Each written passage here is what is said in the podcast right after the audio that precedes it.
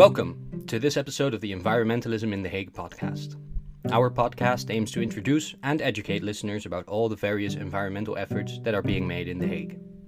If this is the first time you are tuning into our podcast, you should know that all our episodes have an optional walking route associated with them. This route will take you past a number of the locations discussed in the episode and allow you to have a more tangible experience while stretching your legs. Links to the walking routes can be found in the description of each episode or alternatively on our Instagram at The Environmental Podcast. If you have any questions or suggestions, you can reach out to us at the Hague Environmental Podcast at gmail.com.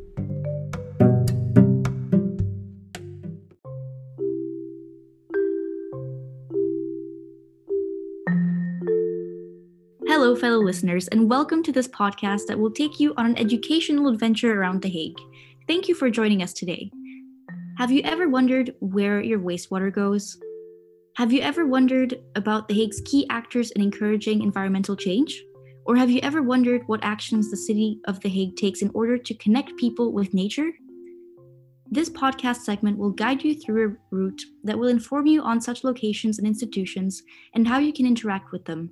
So let's dive right in.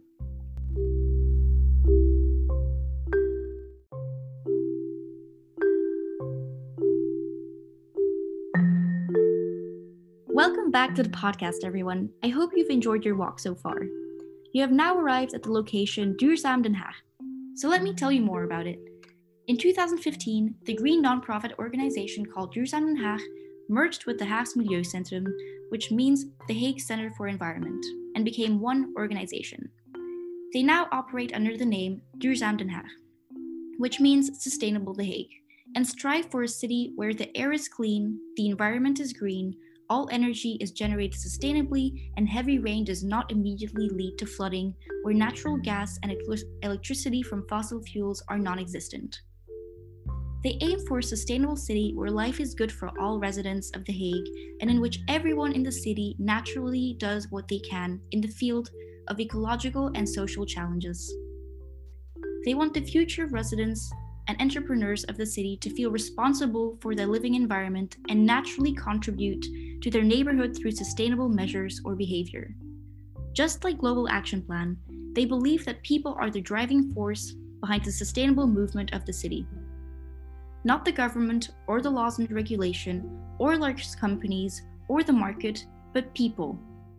Us. People who ask themselves the question what can I do in my life, in my work, from my role in society to help change? Their mission is to stimulate and support people in The Hague to act sustainably.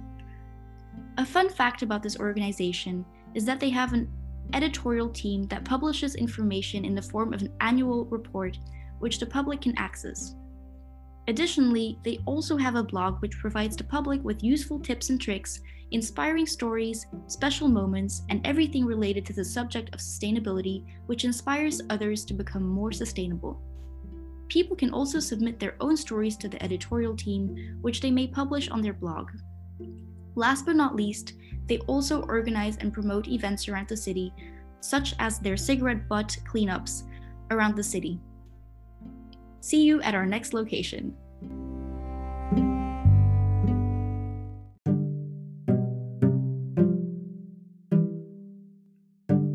And that concludes this episode of the Hague Environmental Podcast. Be sure to check out our other episodes if you enjoyed this one, and if you have any feedback for us, please reach out to us at the Hague Environmental Podcast at gmail.com. Thank you for listening and enjoy the rest of your day.